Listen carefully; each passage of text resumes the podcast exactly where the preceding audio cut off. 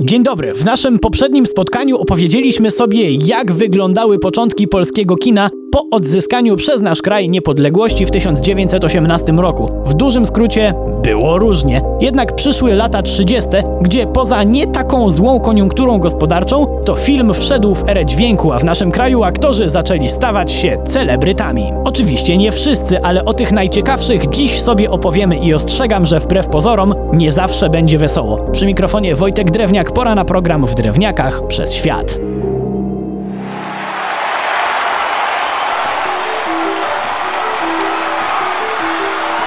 W latach 30., w przeciwieństwie do poprzedniej dekady, nikt już się nie wstydził chodzić do kina, a aktorzy czasem byli uwielbiani aż do przesady, bo na przykład Aleksander Żabczyński był tak kochany przez fanki, że klatka schodowa w jego kamienicy była cała zapisana miłosnymi wyznaniami i nie pomagało regularne malowanie. Jednak nic panu Aleksandrowi nie ujmując, nijak się jego popularność miała do Eugeniusza Bodo, o którym jednak za moment, bo kultura nakazuje, rozpocząć od pań. A zatem zacznijmy od Mieczysławy Ćwiklińskiej, która jak szła ulicą, to krzyczano czapki z głów. Ćwikła idzie. Trzeba przyznać, że dziś ciężko wyobrazić sobie filmowy debiut aktora w wieku lat 54. Tak jednak było w przypadku pani Mieczysławy, co jednak nie znaczy, że była kompletnie zielona, jeśli chodzi o odgrywanie ról. Co to, to nie, bo aktorsko zadebiutowała w 1900 roku, tylko że na deskach Teatru Ludowego. Jednak to właśnie debiut w filmie Jego Ekscelencja Subiekt wywindował jej karierę pod niebiosa i przez kolejnych 6 lat zagrała aż ciężko w to uwierzyć, w 30 filmach. Owszem, często były to epizody, ale wystarczające, żeby tak krytycy, jak i widownia ją pokochali, a później, później przyszła wojna, która w porównaniu do innych przykładów, które tu za moment padną, obeszła się z panią Ćwiklińską względnie łaskawie.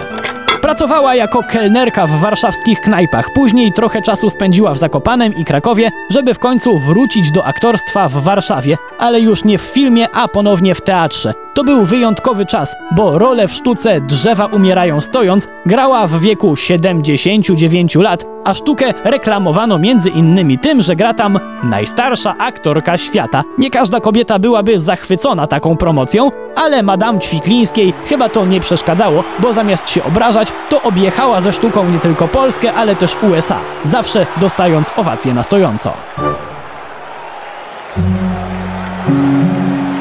Kolejną wielką celebrytką czasów przedwojennych była Hanka Ordonówna, odrobinę związana z Lublinem, bo tutaj między innymi występowała tańcząc i śpiewając. Jednak poza sceną nie wszystko szło dobrze. Iście dramatyczny był rok 1921, bo to wtedy porzucił ją ukochany, a uczucie było tak silne, że dziewczyna próbowała się zabić, strzelając sobie w skroń. Można mi wierzyć lub nie, ale skończyło się tylko na bliźnie na skroni, której później zresztą dość mocno się wstydziła. Powrót do równowagi trochę trwał, ale na deski wróciła dwa lata po tym smutnym wydarzeniu i to w jakim stylu. Ani się obejrzała, a teksty dla niej pisał między innymi sam Julian Tuwim. Wreszcie przyszedł czas na spróbowanie swoich sił w coraz popularniejszym filmie i tutaj przełomowy był film Szpieg w masce, w którym wykonała absolutnie kultowy kawałek Miłość ci wszystko wybaczy. Trzeba przyznać, że nie tylko miłość, ale koniec końców i mąż Hanki, bo ta wdawała się w masę romansów, w tym bardzo niebezpiecznych. W czasie wojny raz prawie sprzątnęło ją za zdradę AK, a potem próbując chronić kochanka skończyła pracując przy budowie szosy w Uzbekistanie. W końcu jednak dołączyła do armii Andersa, gdzie nie tylko odnalazła zadziwiająco wyrozumiałego męża, ale też została kierowniczką sierocińca.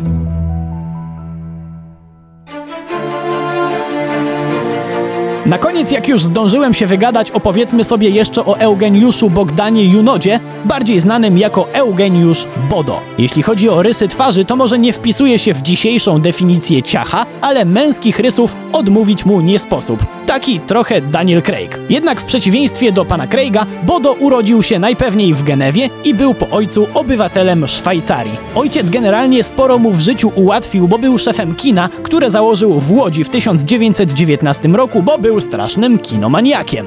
Eugeniusz był zatem z filmem Za pan brat od najmłodszych lat i zadebiutował na wielkim ekranie mając lat 26. Aktorstwo to jednak tylko fragment życia tego niesamowitego człowieka, który swoją drogą w 1935 roku został okrzyknięty królem mody. Uuu. Bodo nie tylko wspaniale się ubierał, ale jeszcze lepiej inwestował. Został reżyserem i producentem. Jego firma wyprodukowała mnóstwo filmów różnego typu, od historycznych, jak Bohaterowie Sybiru, po komedie, jak choćby Piętro Wyżej, z niezapomnianą piosenką Sex Appeal. To jednak nie koniec akcentów muzycznych, bo to właśnie Eugeniusz Bodo wylansował takie hiciory jak Już taki jestem zimny drań czy Umówiłem się z nią na dziewiątą.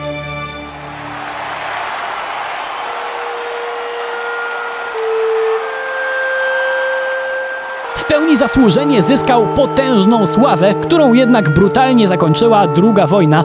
O zgrozo najmocniej w całym wojennym bałaganie zaszkodził mu szwajcarski paszport, bo wykluczał go z grupy więźniów zwolnionych w 1941 roku dekretem Sikorski-Majski. Największy gwiazdor polskiego przedwojennego kina w 1943 roku został wywieziony do łagru, gdzie człowiek, który 4 lata wcześniej miał wszystko, 7 października zmarł z głodu. To kolejny dowód na to, jak potworna jest wojna. Przy mikrofonie był Wojtek Drewniak. Do usłyszenia.